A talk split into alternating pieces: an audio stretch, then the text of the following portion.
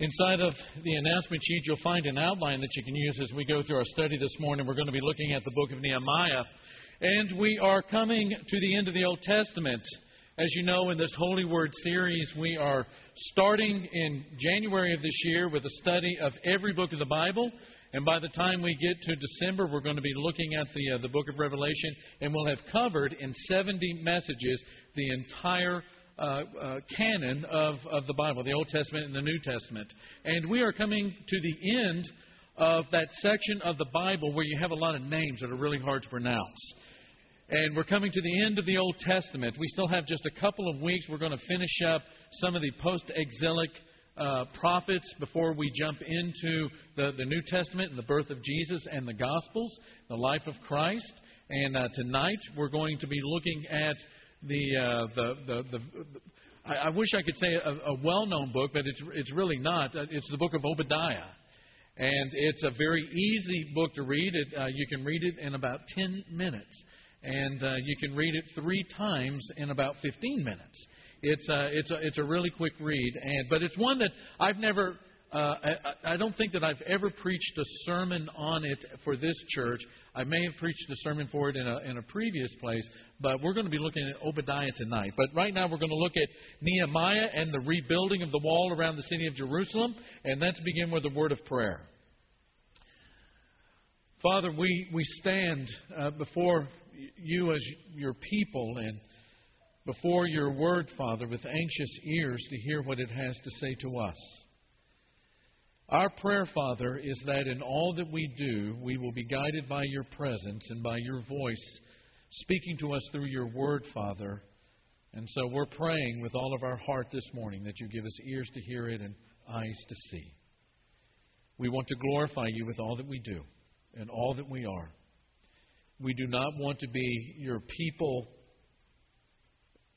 just on the, the surface to have a facade of spirituality, Father, but we want your presence and your gospel and your blessings and all of all the, the, the, blessings that, that come from drawing near to you, Father, to go into the deepest part of our being and to transform us.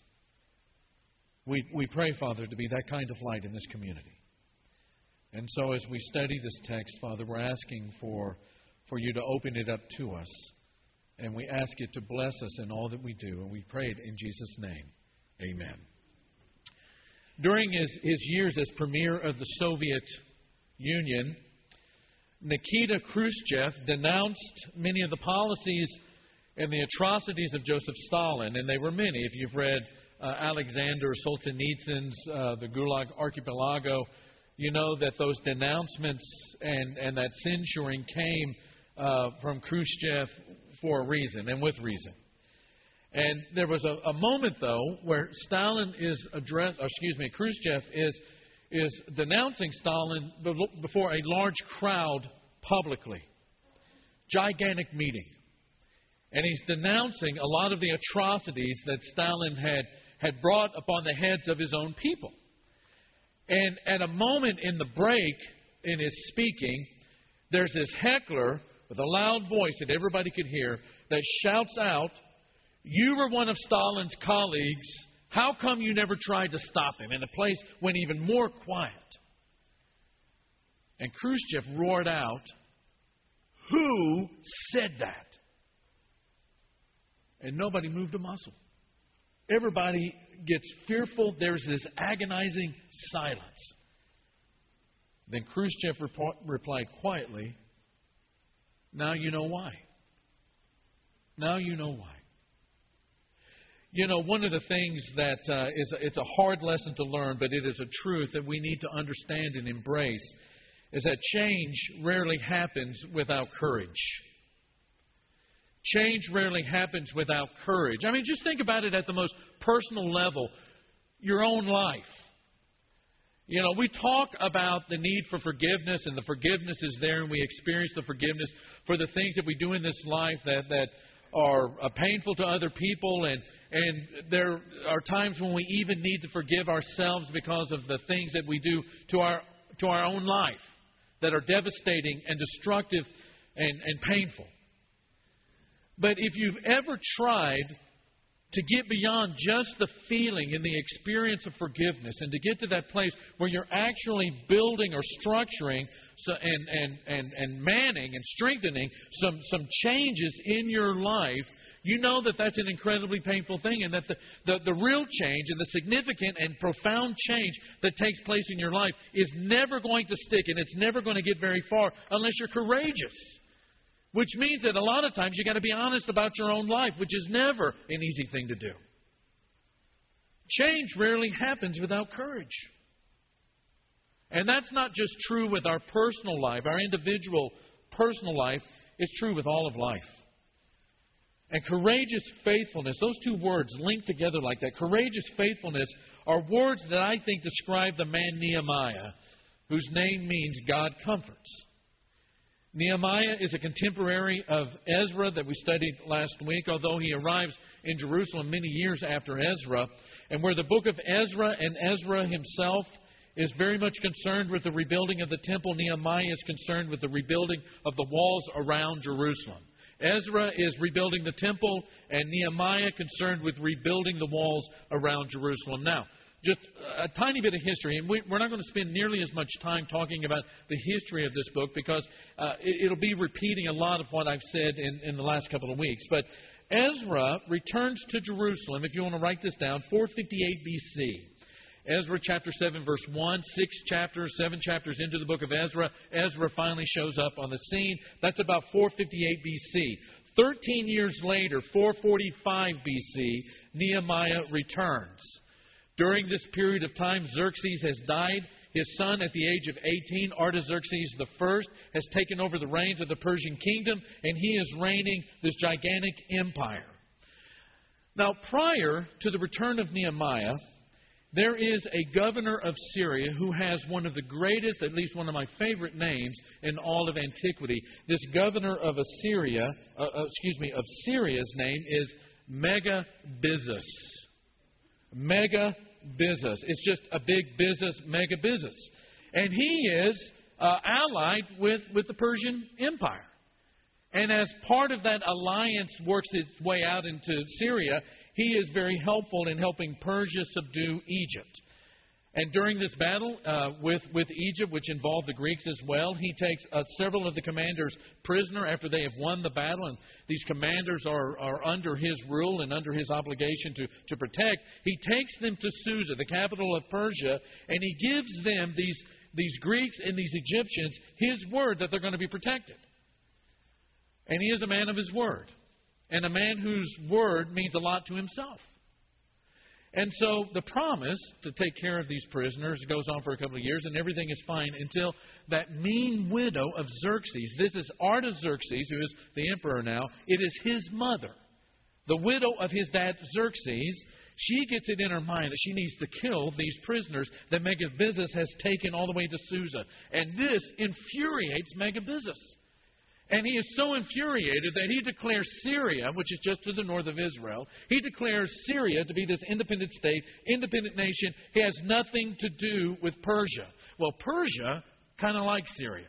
And they like that land, and they like that control, and they like Megabyzus, and they're not going to let that stand. So they send the army down into Syria a couple of times, and Megabyzus repels them and survives these invasions by Persia into Syria.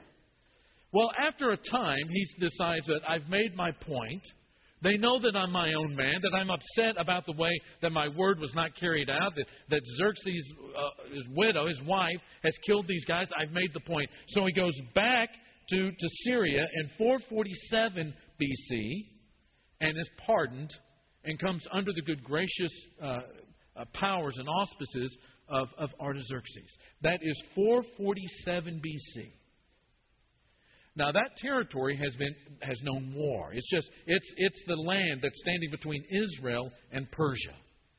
And finally now in 447 BC there is the beginning of peace in that particular part of the world. That is just 2 years before Nehemiah goes to Israel. And what this does is open the door for Nehemiah to go back to the land during a time of relative peace in the area of Israel. Now, three lessons. Usually we save the lessons for the end. Let me give you the lessons up front, and you can be thinking about them as we go through the message. There are a lot in the book of Nehemiah. We could spend an entire uh, 13, a quarter, uh, a, a quarter of the year, 13 weeks in a study of Nehemiah. A ton of lessons. Let me give you three right off the top. Number one, Nehemiah wisely combines prayerful words with faithful actions. Nehemiah wisely combines prayerful words with faithful actions. One of the things that we say a lot is that actions speak louder than finish it. Words. Actions speak louder than words. Here's the thing about Nehemiah Nehemiah doesn't think of acting without doing, you know, he will not do any action, he will not do anything without first speaking a word of prayer to God. Nehemiah is a guy that is combining his actions with prayer. In fact, when you look at the prayers that he prays in this book that goes by his name, Nehemiah, he prays very long prayers. Chapter 9, for instance, a very long prayer. In fact, that is a great model prayer for the leaders of God's people. But he also prays short prayers. And they're always coupled with, with action and with faithfulness to the things that God has called him to do. Here's an example from Nehemiah chapter 4 and verse 9. But we prayed to our God and what did we do? Posted a guard day and night to meet this threat. Praying and action, action and praying. Faithful actions and, and, and faithful prayers going hand in hand. A next lesson, or a second lesson, is this Nehemiah operates with a high view of God, and that begins in the fourth verse of the first chapter. Nehemiah operates with a high view of God. Church, the way you think individually about God influences the way you live your life.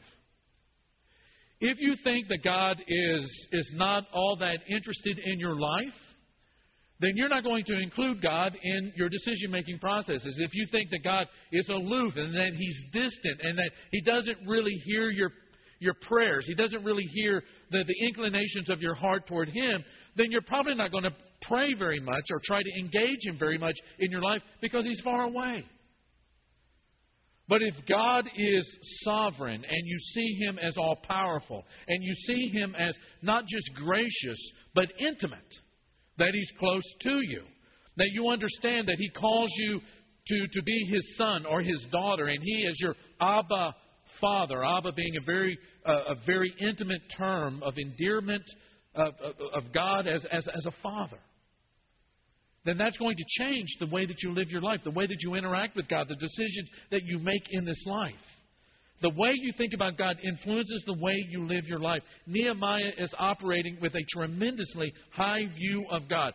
Nehemiah, over and over and over again in these prayers, re- refers to God or addresses God as the God of heaven. Who is he praying to? The God of heaven.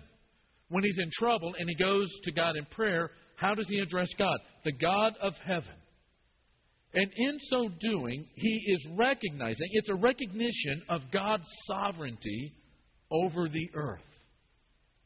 In other words, when he prays to the God of heaven, he's praying to a God that in his own mind, there's this vision of God as with God, there is nothing that is impossible. I'm praying to the God of heaven. And then the last lesson before we get into the story itself Nehemiah, not so much the man, but the book, is another example of the offspring of the serpent versus the offspring of the woman, to use uh, Thomas Schreiner's phraseology. It's the offspring of the serpent versus the offspring of the woman. It's a reminder of Genesis chapter 3. It's a reminder of the fall and the implications and ramifications of sin entering into the world. There is, as you read Nehemiah, the, the, the recognition that there is a story going on or a struggle going on behind the scenes. That there's more here, and that's what all of these prayers allude to, and all of these prayers remind us of that there's more going on here in, in the book of Nehemiah than just some savvy politics and some, some palace intrigue. The book is about whether or not the will of God, the will of the God of heaven, is going to triumph. Will there be spiritual revival? Will the people, as they go back into the land and the, the temple is, is, is built and and the wall is built around the city, will there be spiritual revival? Will there be faith? Or will there be fear? Will the people once and for all make a decision and live by it that they're going to be obedient to Torah? That they're going to obey the will of God for their life? Are they going to worship God? Is there going to be justice in the land? Will there be more rebuilt than just a wall? Which brings us to the story. In, Genesis, in uh, Nehemiah chapter 1, we begin with the prayers. The book opens with a fellow by the name of Hanani, the little brother of Nehemiah, coming back with some unnamed men from a trip to Jerusalem. They arrive in Susa, where Nehemiah lives. And Nehemiah is glad to see his brother, his little brother. His brother's been in Jerusalem with some fellows, and he's really concerned about Jerusalem and how those that have been in exile are faring in this city. And he goes, Hanani, how are things going in Jerusalem? How are things going back home? And Hanani says, Well, I hate to tell you this, big brother, but not so well. Not so well. And he continues in verse 3 Those who survived the exile and are back in the province are in great trouble and disgrace. The wall of Jerusalem is broken down, and its gates have been burned with fire. And Nehemiah, when he hears these words, he, he begins to weep and, and he begins to mourn. And it's not just, you, you know, he cries for a couple of minutes and, and, he, and he's upset about a couple of minutes. It begins to kind of uh, mark his life. He weeps and he mourns for days. Now, you know, whenever we read about a man crying, you know, there are certain thoughts that come into our mind that maybe he's not all that strong of an individual, not emotionally put together very well. Well, Nehemiah is not a weak individual, as we'll see in this story. Nehemiah is not just this, this regular Joe. He is a bona fide hombre. And his heart is tender toward the glory of God. And the things that, that God is tenderhearted towards, he's tenderhearted towards as well. And so Nehemiah begins to weep and he begins to mourn, and this goes on for days, and he begins to pray that God grant success to him, and that God grant success to those, verse 11, of your servants who delight in revering your name. That God, you'll take note of those people that want to bring glory to you. That you'll take note, God of heaven, of those that want to bring glory to your name in all of the earth. Give your servant success today by granting him what? Favor in the presence of this man. What man? Well, the king, Artaxerxes. Now, before we move on, uh, just a little detail in the, in the notes here on time. You know, if you're if you're like me, there's a lot of times when you're reading through something, you just want to get through it, and you read the dates or you read the places, and you just skip right over it. I mean, we are in that section of the Bible where every other word is a name that is hard to pronounce, and we just go right over the top of it. Except, I want to draw attention to the fact that when the book opens up, the book opens in the month of Chislev, Chislev, which is December, after you go all of this, through all of the stuff that I've just talked about, you get to chapter 2. It opens in the month of Nisan. Chislev, December. Nisan, March, April, that period of time in the beginning of the year. Which means that by the time you get to this particular part of the story where Nehemiah is in front of Artaxerxes having a conversation about Jerusalem, he has been praying for four months. Chapter 1 ends with the words that, that, that Nehemiah is his cupbearer to the king. Which means that probably as much as the prime minister, this cupbearer has as much influence with the king as anybody else in the kingdom. And during this four months, he's been praying over and over and over again that God grant him success. And as the cupbearer, he's going into the presence of the king every day. And he takes, on this one particular day, at the beginning of chapter 2, he takes the wine into the king, and the king notices that Nehemiah is looking a little down. He's looking a little glum, sort of sad. He's not looking very chipper. And Nehemiah is probably not thinking about the king, he's probably thinking about Jerusalem. Or he would remember that it's never really a good thing to look sad before the king because the king has the weight of the world on his shoulders. King does not want to be surrounded by a bunch of, uh, of negative Nellies. He wants to be surrounded by can do kind of people. He wants to be surrounded by people that are going to lift him up when he goes down. And Artaxerxes notices that his cupbearer, Nehemiah, is not chipper. And he goes, Nehemiah, come here. Is everything okay? You, you look a little down. I mean, when I look at your face, all I can see is a heart that is just full of sadness. And Nehemiah becomes a little bit fearful at this point because he knows it's never a good thing to look sad before the king. But what has he been doing for four months waiting for this, this moment? Pray. Prayers going up to God. Prayers going up to God. For four months, he's praying to God about Jerusalem, about Jerusalem, about Jerusalem. This is what he wants. For four years, God, four months, God has been honing that desire in his heart through prayer. And and and, and Nehemiah says, King, it's just it's, it's really hard to be happy when your hometown is in ruins, and you're not sure that the family's doing okay. And then it happens. Verse 4 The king said to me, What is it that you want? Well, he's been praying about it every day. I mean, he's being emphasized and, and, and built into his heart, engraved into his heart what he wants through this prayer. He's prayed it for four months, every day, continually. And the king says, What is it that you want?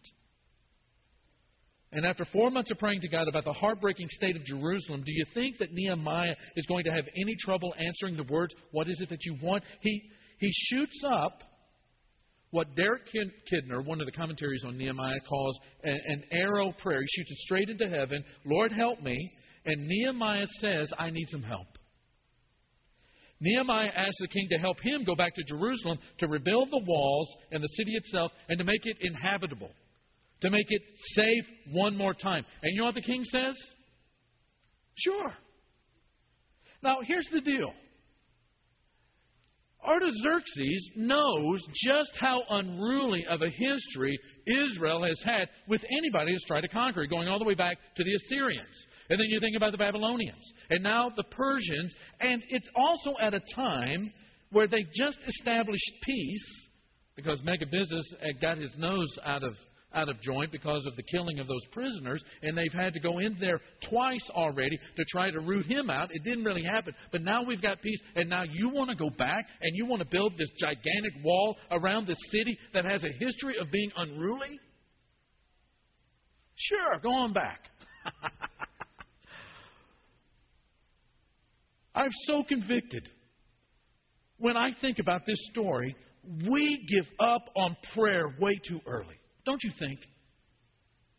That we live in this age where if we don't get it immediately, I mean, if I have to, one of the reasons I don't go to McDonald's is that they made me wait one day for five minutes for some french fries.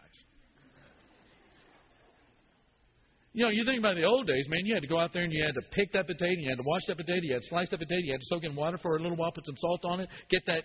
I mean, it was, it was at least, you know, an hour process. They made me wait five minutes. One of the most infuriating things that we go through in our day is having to wait for that technology to catch up to us, right? The emails, the phone calls, texting. And so we get frustrated in our prayer life, and you know, we pray one prayer up to God about it, and then because the answer is not immediate, like a text or an email or an Instagram or a tweet. Did I say that right? Is that tweeters? I don't know. I don't do it or Facebook it, then we give up and we take matters into our own hands. I want to tell you something, church. God is in the business of changing hearts. Changing hearts is God's specialty. And that's why it is wrong for us as His people who declare to know the God of heaven, and not just to know Him and to know His book, but to be His children, to give up on prayer way too early. Well, that's the first, the first part of the book we get into the second part of the book now, and it's the external enemies. Enemies on the outside, chapter 2, verse 10. Here's this fellow, Sanballat the Horonite and Tobiah the Ammonite official. They hear about all of this, that, that Nehemiah is heading back to, to rebuild the wall and all of this good stuff. And they were very much disturbed that someone had come to promote the welfare of the Israelites. Well, Nehemiah goes on his own recognizance trip as he, as he gets to the city in the early days for three days or so. And he gathers all the people together and convinces the people to rebuild. And no sooner do they get the shovels out that the ones who are disturbed about anybody promoting the welfare of the city or promoting the welfare of the, the, uh, the Hebrews, they get on the attack. Look at verse 19. Sanballat the Horonite, Tobiah the Ammonite official. And now they, they bring in Geshem. When they heard about it, they mocked and ridiculed us, and they said, What is this you're doing? Are you rebelling against the king? Now, if you don't have walls around your city, and your people are devastated, and you're in a state of poverty, and there are no defenses, and everything is disorganized, there is no more of a frightening thing than can be said than you're rebelling against the king, and he's going to come at you. And this would be, because of the state of Jerusalem, the perfect opportunity for Nehemiah to become afraid. But you also remember that Nehemiah operates with what? High view of, say it, of God. And so he responds, verse 20, the God of heaven. There it is. The God of heaven. The one who is not just sovereign of earth, but over the entire universe, the God of heaven, will give us success. We, his servants, will start rebuilding. But as for you, you have no share in Jerusalem or any claim or historic right to it. We get to chapter 3, the building begins in earnest. Progress is being made. Things are happening, but so is progress in the opposition. Look at chapter 4, the first two verses of that chapter.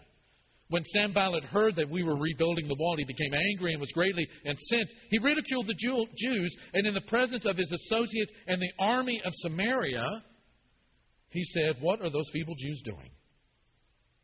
Do they really think that they're going to restore that wall? Will they offer sacrifices? Will they finish in one day? Can they bring the stones back to life from those heaps of rubble, burned as they are? Not knowing that out of those stones the God of heaven could raise up sons of Abraham. Burned as they are. Question what follows on the heels of that opposition right there at the beginning of chapter 4? Prayer. And it's prayer that keeps them going, keeps the people of God focused, even when they the, the, the, ridicule that they are receiving from Sanballat and Tobiah and Geshem, it turns deadly. When the enemy is going to sneak attack the people and they have to build with one hand and they have their sword in the other. It's, it's even ramping up to the place where they, in chapter 6, are going to try and assassinate Nehemiah through some intrigue. But you know as well as I do that enemies, external enemies, are not the only place where you find opposition to God's will. That's not the only place where trouble comes. In fact, it is a fact of life that sometimes the can of worms opens on the inside. And you have the internal enemies. External enemies may many times have the effect of rallying and unifying the people. You've got enemies on the outside. They unify, they rally the people. The people are unified, and we can stand as one against the foe. But when we think of Israel's history, they were more times than not their own worst enemy. They were their own worst enemy. The worst enemies were not those outside their borders, but the seeds of their own destruction that were planted in their own hearts. And that they continued to water into this plant that led them astray. And this is a reality in Nehemiah the greatest danger to the completion of the project will come from among themselves. They were going again, if they were not careful, be their own worst enemies. And so in chapter 5, it reveals that the Hebrews themselves, as they're rebuilding the wall, are on the brink of destruction. Not because of external forces, but because of what's happening inside of Israel itself. Through injustice, the result of ignoring Torah once again. So in chapter 5, verse 2, you've got people who are starving and they don't have any resources to get food. They are on the brink of destruction. In the very next verse, verse 3, there are other people among them that are forced to sell their homes to make a trip to the HEB just to buy some groceries. In verse 4, the very next verse, others have to sell their homes in order to pay the taxes. In verse 5, Again, you see what's happening here. Some are even having to sell their children into slavery in order to pay their debts. And Nehemiah becomes very aware of this and he becomes angry. And he calls all of the nobles together and convinces them to give it back and to do so cheerfully for the good of the nation. And even Nehemiah himself sets the example by giving sacrificially himself, which now brings us to the end of chapter 6, verse 15. the wall was completed on the 25th of Elul in how many days? How many days, church? 52 days. They rebuilt this wall around the city. Now, the temptation, because that is a magnificent thing, the temptation for us, you know, 2,500 years removed, is to think that the rebuilding of the wall was the point. And it's not the point. The rebuilding of the wall served as a metaphor for a bigger project, the rebuilding of God's people. It's the rebuilding of God's kingdom in people's hearts. Which brings us to this last section, the revival. The people in chapter 8 gather at the water gate, and Ezra begins to read God's word to the people. Verse 5 Ezra opened up the book, and all the people could see him because he was standing above them. And as he opened it, what did the people do? They stood up.